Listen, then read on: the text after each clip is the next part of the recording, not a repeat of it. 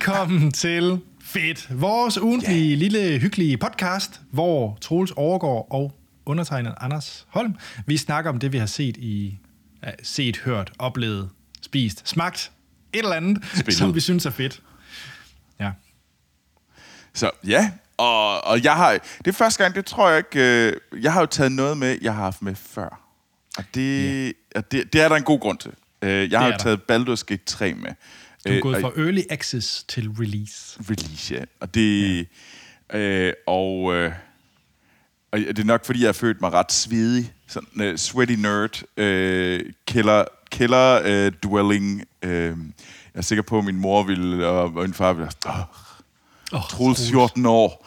Du har siddet med din ROG Ally og...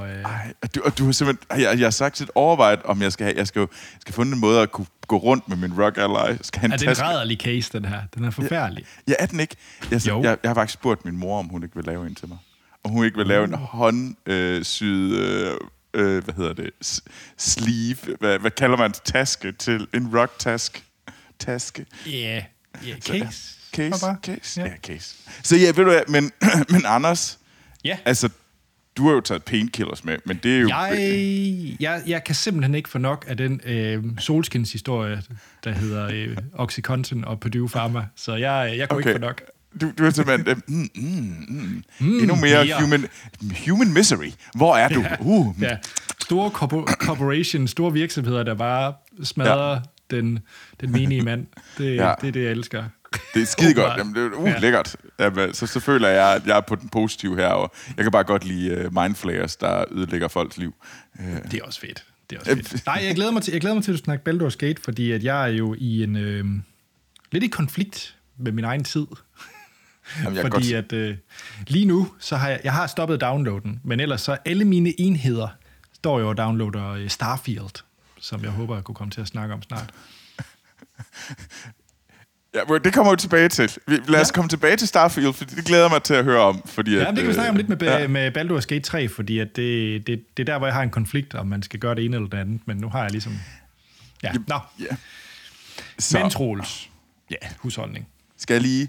Og husholdning, det gør vi jo ved at sige tusind tak til alle jer fantastiske lyttere, der bliver ved med at sende mail til os uge efter uge. Vi er så glade for det. Vi sætter stor pris på jeres mail, når I sender jeres fede ting. Ris, ros, anbefalinger, livsviden, spørgsmål, whatever. Send det. Vores mail er fedtpodcast@gmail.com. Så bliv endelig ved med det. Vi læser det hele. Vi kan desværre ikke nå at reagere på det hele. Men vi tager altid en enkelt eller to med. Og så kan man selvfølgelig også følge os på diverse sociale medier. Instagram og Facebook. Jeg tror, jeg begynder snart at gå væk fra X. Fordi ordet X, det gør ondt på mig. Men altså, vi er også på X. Og så, sidst men ikke mindst, så kan vi se vores ansigt på YouTube. Og Anders har en hitman. Robert Duck Hitman. Han har en barcode i... En barcode. Hey. Og så ved du hvad, det kan man se på YouTube. Og så, hvis man virkelig synes, det er fedt, det vi laver, så gå ind, like, subscribe, giv os 5 stjerner, hvor ind I lytter til det her igennem. Altså, Apple Podcast, iTunes, Spotify. Er vi på Podimo? Vi er på Podimo, ja. Er det Podimo? Undskyld, det navn, det burde simpelthen holde op med, fordi det lyder som om det lyder som en der går på potte. Jeg sidder og lytter til podcast, mens jeg skider. Det er der navnet kommer fra i min verden. Podimo. Altså, eller så er jeg i gang med at flytte planter. Altså fra en potte til den anden. Du er ikke fan. Navnet skulle navnet det. Jeg har aldrig lyttet til Podimo. Kend Podimo? Okay. Jeg er faktisk abonnement på Podimo. Okay. Ja. Du må jo tage det med, Anders, hvis det er godt. Der er en grund til, at jeg ikke har taget det med. Og så kan man sige, hvorfor betale for det? Men hey. Ja, lidt. Ja. Nej. Jeg burde måske lige revurdere det en lille smule, men det... en anden gang. Ja. Når vi laver vores søsterpodcast UFED, så kan vi så... Uha, det Vi burde have sådan et takeover, hvor UFED, så er det bare onde Troels og onde Anders, der kommer ind og så river. Det kunne faktisk gøre, måske sådan kvartalsmæssigt, bare lave sådan en, eller...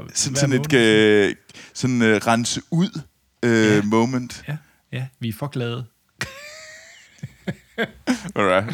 Hvis I gerne vil have et afsnit UFED, så må lyttere derude, så må I skrive til os, så kan det være, at vi overvejer at lave et afsnit UFED. Så og hvor skal I skrive hen? Det er fedtpodcast@gmail.com. Tak skal du have. Nå, og en, der har skrevet ind, det er Nora, som skriver, Troels og Anders. Hej Nora. Jeg er mor til 3 energiske børn.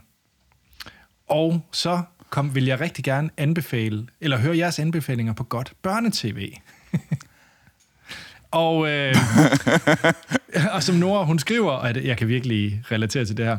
Jeg har været igennem lidt fra min egen barndom med Super Carla og Brum-Brum-bil og så videre, men jeg synes ikke rigtigt, det fanger interessen for mine 3, så jeg er endt i Ramasjang og Disney-møllen.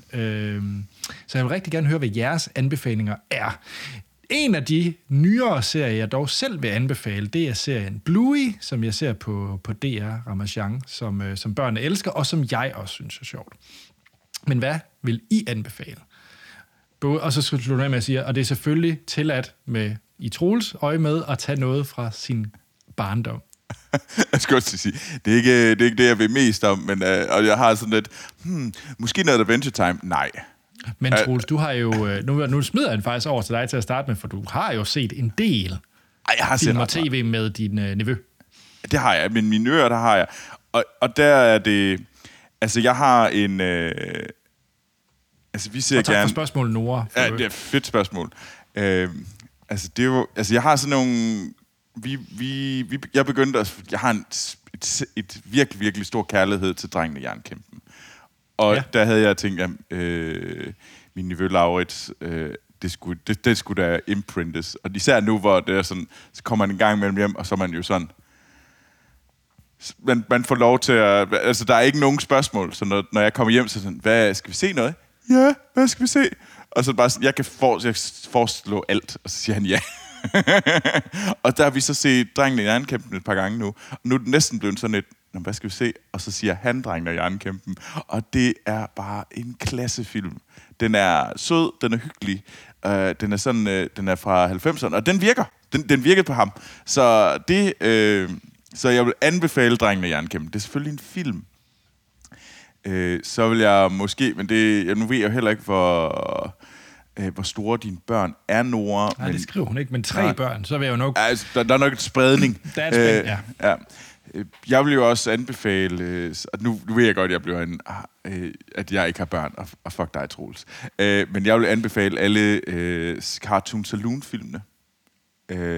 Wolf Walker og Song of the Sea. Mest alt, fordi det er en fed, noget anderledes tegnefilm.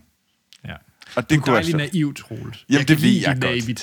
Det ved jeg godt. Jeg er godt klar over. Det var sådan preface med at sige, Troels, you know fucking nothing. Og det gør jeg ikke. I know nothing. Men hey, næste gang du er nede og besøger mine drenge, så må du meget gerne prøve at introducere dem for dem, så ser vi, hvad der sker. Det gør jeg. Fuck det. Nu, så ser vi Wolf Walkers næste gang. Det er fint. Ja. Så, så det vil være mit... Men ellers, hvad fanden er der ellers? Jeg prøver at sætte Star Wars Rebels på.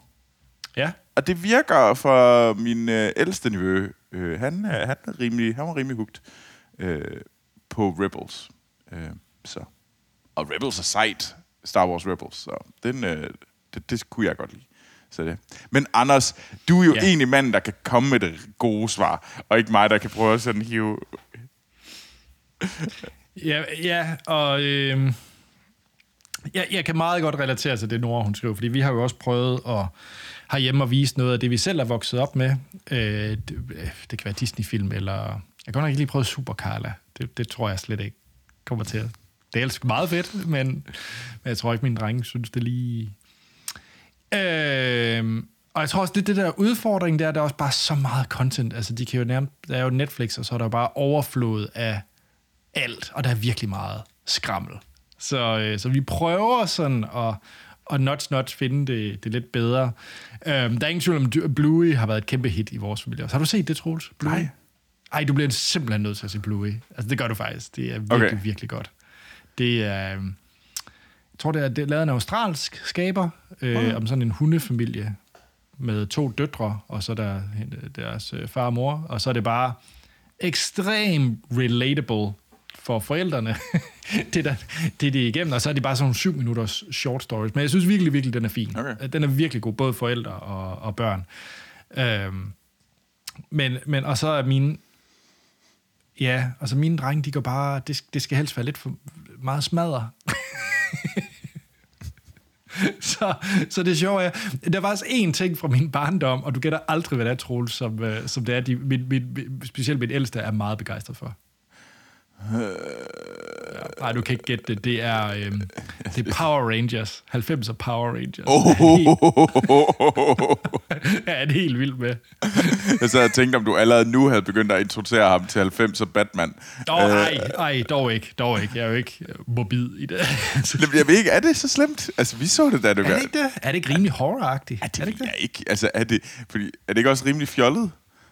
Altså, de viste jo godt nok i Snor Snot Søndagsklub. Jamen lige præcis, det var jo Snor Snot Søndagsklub, så det kan jo ikke være helt skidt. Jeg ved godt, at Richard stadigvæk er på den yngre del af skalaen, men... Måske næste år. Det ved jeg ikke, det skal jeg lige kigge på. Det er faktisk et godt bud at se noget animated series. Men det er... Og så Turtles, faktisk den nye Turtles er faktisk ret fedt, må jeg sige. Jeg har hørt, at den nye Turtles-film... Den skal Richard ind og se ganske snart i biografen. Hvor faren kom med? Ja, fordi han går i biografklub.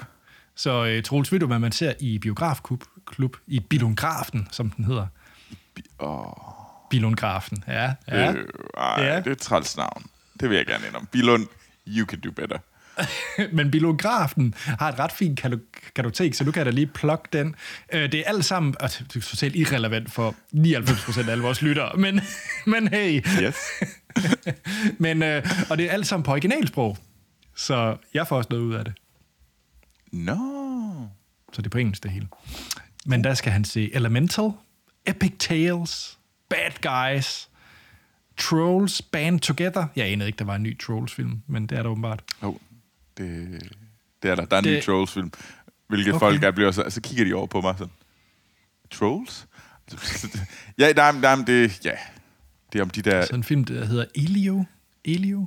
Ja, jeg har godt hørt navnet. Ja, men ja. Så. Ja. Mm. Og Turtles.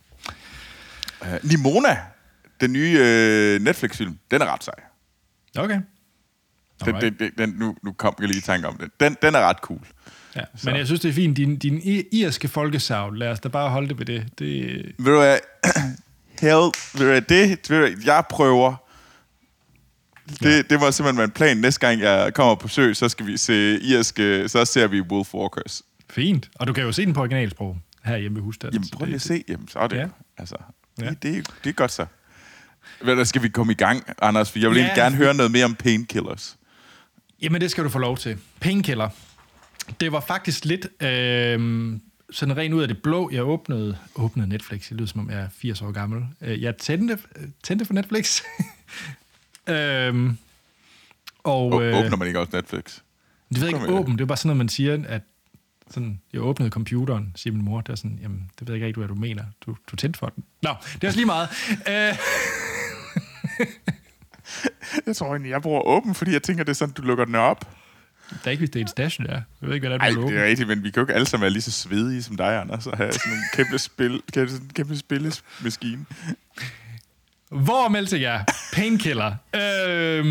Jeg tændte for Netflix, og så kom den en stor, gigantisk, smilende Matthew Broderick op på skærmen. Netflix har fået et nyt design, hvor der er sådan nogle gigantiske coverbilleder, der fylder hele skærmen. Og så tænkte jeg, Matthew Broderick med et meget slæsk smil. Ham har jeg ikke set siden Ferris Bueller's vilde plækkedag, tror jeg.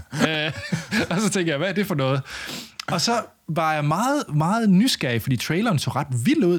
Det så ret sådan drama med sådan et dejligt manisk skuespil. Sådan ret aggressiv skuespil, hvor det bliver kørt meget op. Og så tænkte jeg, nå, det, Det må lige finde ud af, hvad det er for noget. Og så var jeg helt forvirret, da jeg så fandt ud af, at det var, en film om, en miniserie, der handlede om Purdue Pharma og OxyContin og opioidkrisen. Og så var jeg sådan lidt, har jeg ikke både snakket om det? Har jeg ikke set det her før? Altså, hvad er det, der foregår? Og så var Dopesick, som jeg så på Disney+. Fantastisk serie, Dopesick, med Michael Keaton blandt andet. Og Stuhl, hvad han hedder? Michael Stuhlberg. Stuhlberg, ja. Og det er så... så ja, Netflix har lavet den samme serie. Langt hen ad vejen.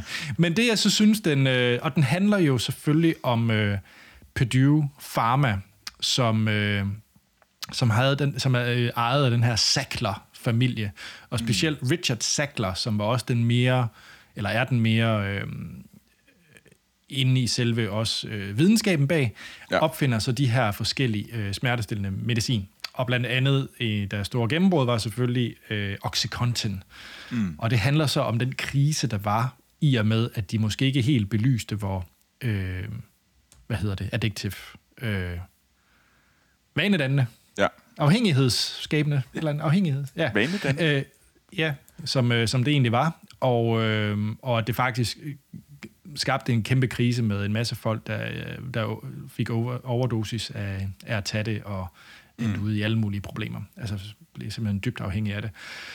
Og så den her relativt rædselsfulde familie, som jo et eller andet sted vidste, hvad der foregik. Det er ikke, fordi jeg sidder og spoiler alt det her, fordi nej. Det er ikke det, du ser serien for, fordi det er sådan meget kendt et eller andet sted, en del af historien.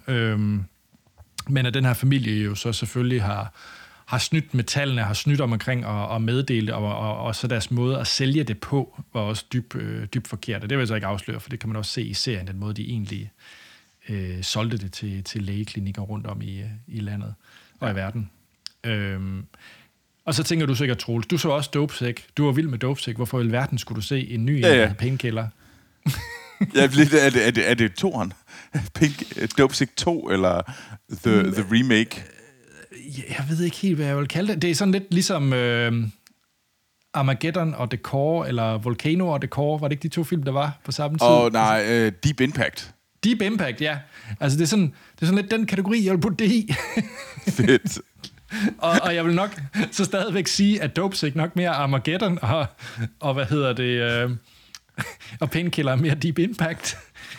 Mærkelig sammenligning, men det er nok det. Og Deep Impact ligger langt, langt væk lige nu. Der har været flere af det der, hvor der sjovt nok kommer det sådan. Men det, jeg så vil sige, det er, at jeg synes, det er en langt mere...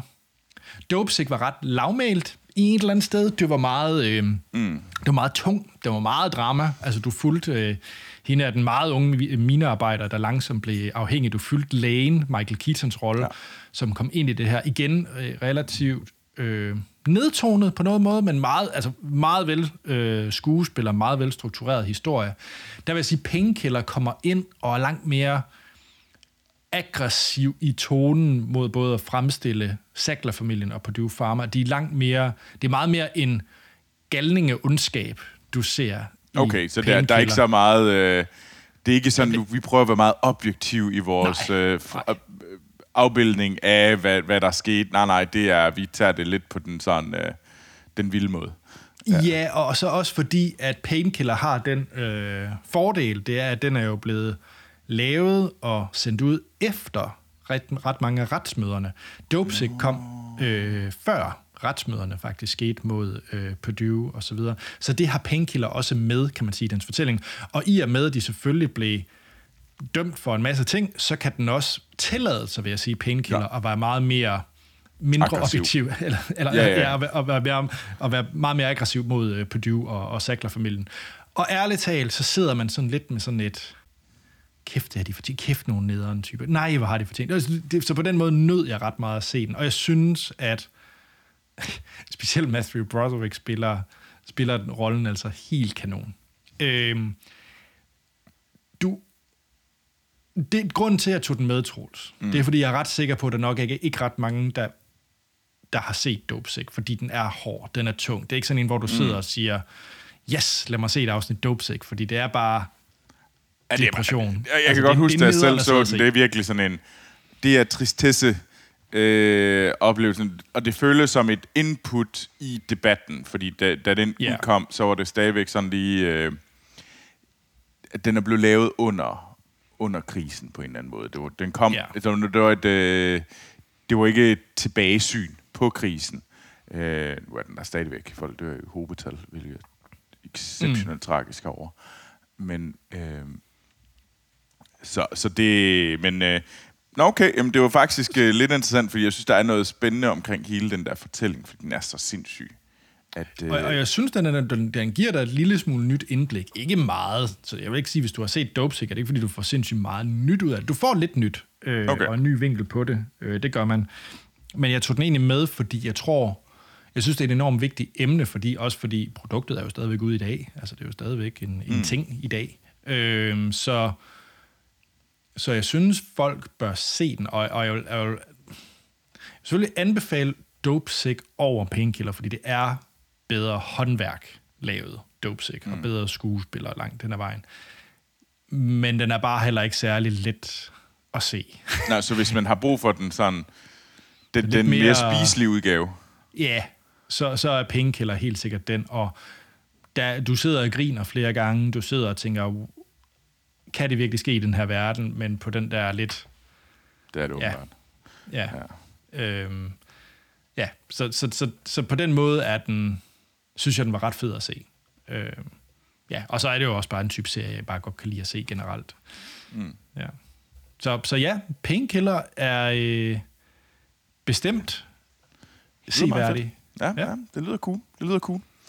Nice. Jamen, Anders, skal jeg fortælle dig igen, hvorfor at Baldur's Gate er en fed ting. Det er totalt opsummeringspodcast, så jeg fortæller igen, at man skal se noget om Purdue Pharma og OxyContin, og du fortæller igen, at man skal spille Baldur's Gate. Ja, altså jeg har snakket om Baldur's Gate, det gjorde jeg tror måske 1,5 år siden, eller sådan noget i den stil. Fordi der spillede jeg Early Access-udgaven af spillet, og så har der... det spillede jeg. Jeg spillede 100 timer, og så lagde jeg det hele på hylden, fordi det var sådan noget med, at hver gang der kom en ny update til spillet, så blev alle en save slettet, og det tænker jeg, nu venter jeg bare. Nu venter jeg indtil, og så ventede jeg. Og her, den 3. august, udkom Baldur's Gate 3. Og jeg kunne godt lide det, og det havde jeg set, men altså, folk har været helt op at køre over. Altså sådan, det har fået sindssyge anmeldelser. Altså Metacritic er den er lige faldet til 96% positiv fra 97, eller sådan noget i den stil. Og det er jo sådan et sindssygt velalment spil. Og det er gigantisk. Altså bare det jeg spillede før, den del af spillet. Altså... Jeg er kommet videre end det, jeg har spillet før. Men altså, jeg er ikke kommet halvvejs endnu.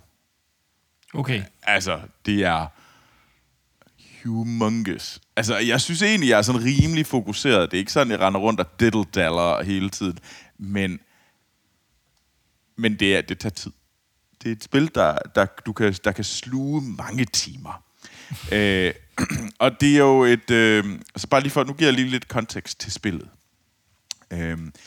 Baldur's Gate 3 er selvfølgelig træeren til Baldur's Gate 1 og 2, som kom jeg tror det er slut 90'erne og sådan start 0'erne, hvor de her to spil udkom.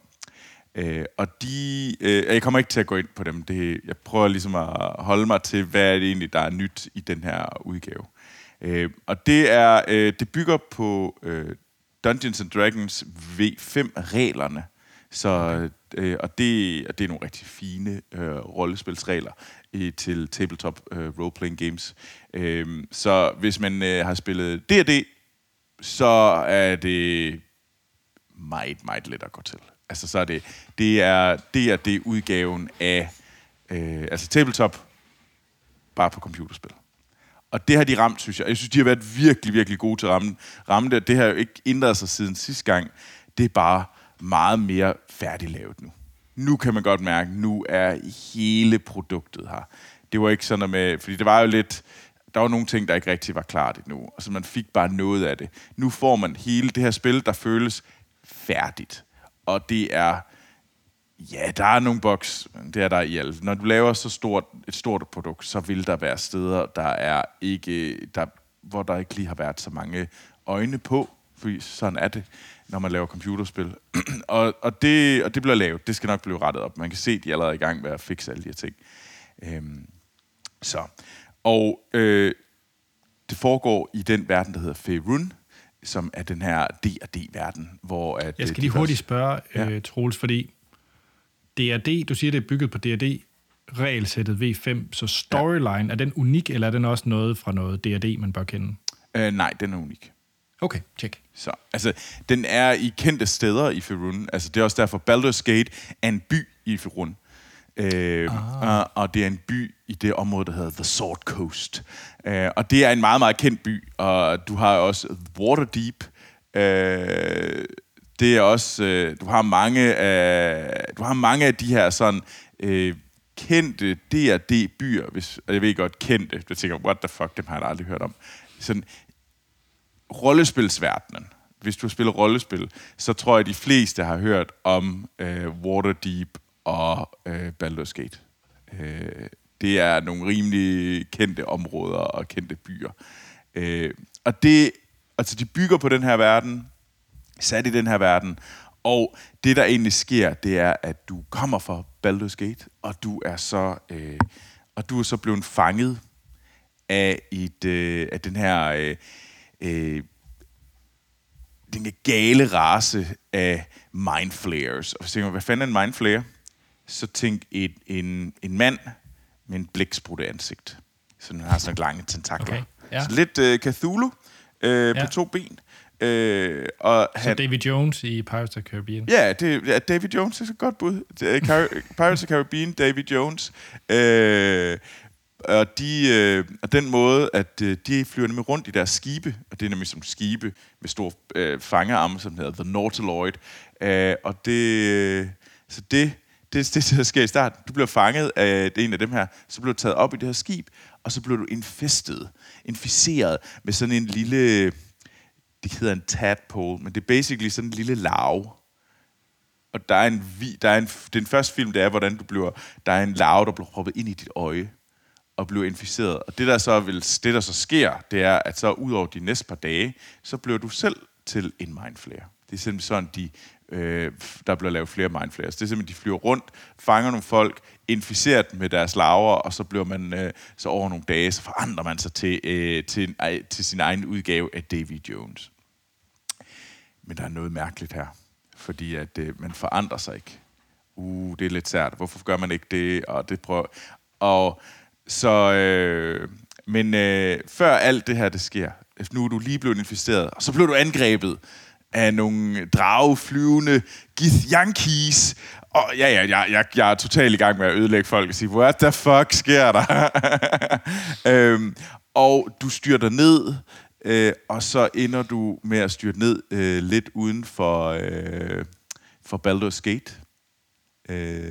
Og så er du blevet inficeret med den her Mindflayer-larve. Og nu handler det bare om, at du skal fucking finde en løsning. Du skal have den her larve ud, så du ikke selv bliver til en mindflayer. Og det er der, vi starter. Og så finder du nogle af de folk, der også... Er det også hele spillet så? Er det du skal... Det er basically der, hvor du starter. Du starter med at sådan, okay, fuck! Og så finder du nogle folk, der også var på skibet, som også var sådan lidt... What the fuck? Vi er nødt til at få det her ud af verden. Og så går du ellers i gang med at gå rundt i det her område. Prøve at finde nogen, der kan hjælpe dig med at fjerne det her. Og det går mere og mere op for det, fordi hvorfor er det, du ikke forandrer dig? Der er et eller andet sært. Der er måske nogen, der har hjulpet dig. Der er nogle sære ting, der foregår, og du skal nu prøve at finde en løsning på alle de her problemer. Og det er så der, man er. Og så går eventyret ellers i gang. Det er kæmpestort, som jeg siger, og det er... Men det er også mega sjovt. Altså, jeg er faktisk ikke så meget til de her open world-spil, men det her er alligevel... Nu nu har jeg genspillet det igen, og jeg er rimelig fanget og glæder mig til at skulle spille noget mere. Og man kan virkelig se, at Larian Studio, det her belgiske studie, virkelig har nælet deres form. De er på toppen af deres game lige nu. Det er virkelig. De er satme dygtige, men de også ved, hvad de lavede Divinity Original Sin-serien, og det var på mange måder den samme stil, og nu har de så givet den gas og sagt, nu laver vi Baldur's Gate, og de har lavet altså den perfekte D&D-oplevelse, som kunne blive altså, folk derude verden. Siger jo, det er den bedste D&D.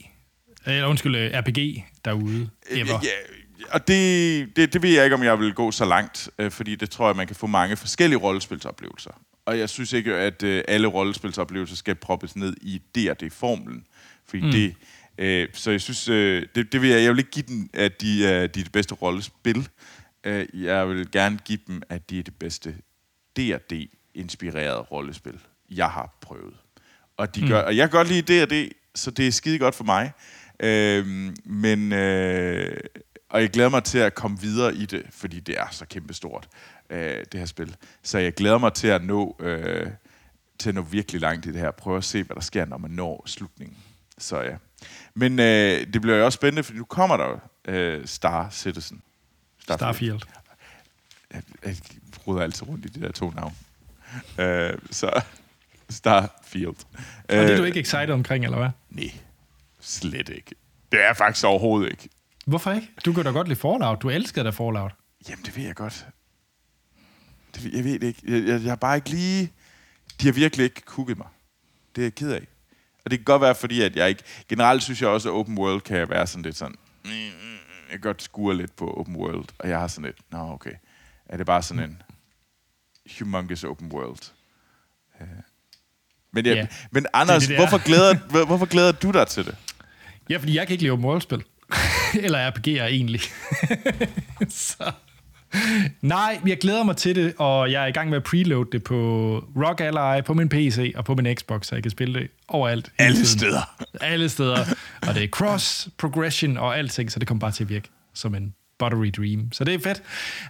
Jeg glæder mig, fordi jeg har aldrig spillet Mass Effect-spil, for eksempel. Det her med de her store rumsager eller rum-RPG'er. Jeg har altid været lidt tæt på at kunne spille noget i den setting. Altså, fordi... du har da spillet Mass Effect.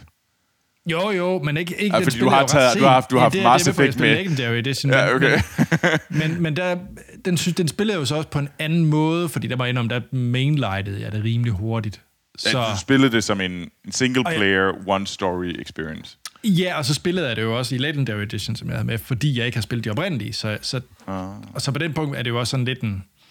Det var ikke en moderne... RPG, jeg spillede i den forstand. Nej, okay. Men, man kan sige, nu, hvorfor glæder jeg mig til den her? Jamen det gør jeg, og hvorfor har jeg været i tvivl med at spille Baldur's Gate? Og det er fordi, det er setting. Jeg gider ikke fantasy. Jeg gider ikke blæksprutte mennesker. Jeg gider ikke tryllestøv. Jeg gider ikke, Anders, nogle gange, så bliver jeg lyst til at tage dig i, og så sige... Du ved godt, at dit yndlings-tv-serie... Ja. Det er Lord of the Rings. I know. Hvilket vitterligt er tryllestøv og fantasy. Jeg er med på det, og Sting hænger lige deroppe. Men hvad hedder det? Ikke Sting-sangeren, men sværdet. Nej. Jeg er ikke altså, korser ved siden af mig. Hvad sker der? Hvorfor har du Sting til at hænge lige ved siden af dig? Det er sådan lidt sært. Der skriger Roxanne i mit øre hele tiden. Nå, men jeg kan godt lide ideen om det her med... Jeg ved ikke, hvorfor jeg glæder mig. Jeg glæder mig, fordi at du har alt det her med ship combat ud i rummet, opdage stjernesystemer. Jeg kom aldrig hooked ind på Skyrim, fordi det hele lignede lidt det hele. Det samme, den der... Altså, der er ikke så meget...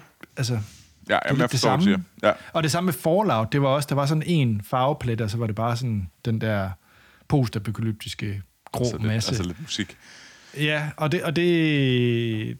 Ja, så er jeg måske lidt mere interesseret i det her, fordi der virker til at være meget variation i det. Sådan lidt Star Wars. Der er sådan lidt Star Wars over det, fordi Star Wars er jo også, altså hver planet i Star Wars er jo enten en stor sumpby, eller en ørken, eller en planet, der bare er Coruscant, for eksempel. Altså der er by, sump, ørken. Og så har du også sne.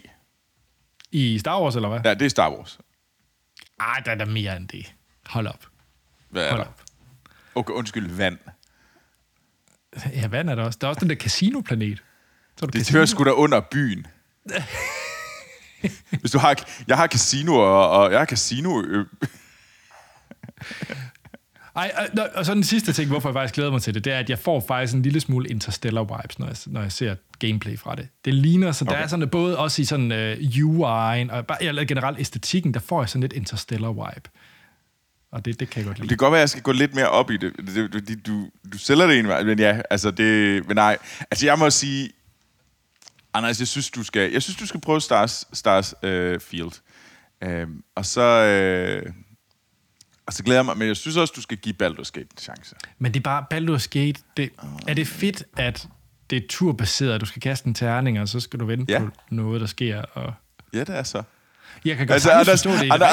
Anders, du sagde lige, at du godt kunne lide en old school, en lidt mere old school rollespil, altså RPG-oplevelse, og hvilket du derfor godt kunne lide Mass Effect. Baldur's Gate. That's old school. Altså, så er vi tilbage der, hvor at, vi var børn. Okay. Jeg synes, du skal give det et forsøg. Jeg synes, du skal give det et forsøg, når du har... Problemerne i fantasyspil bliver altid sådan lidt...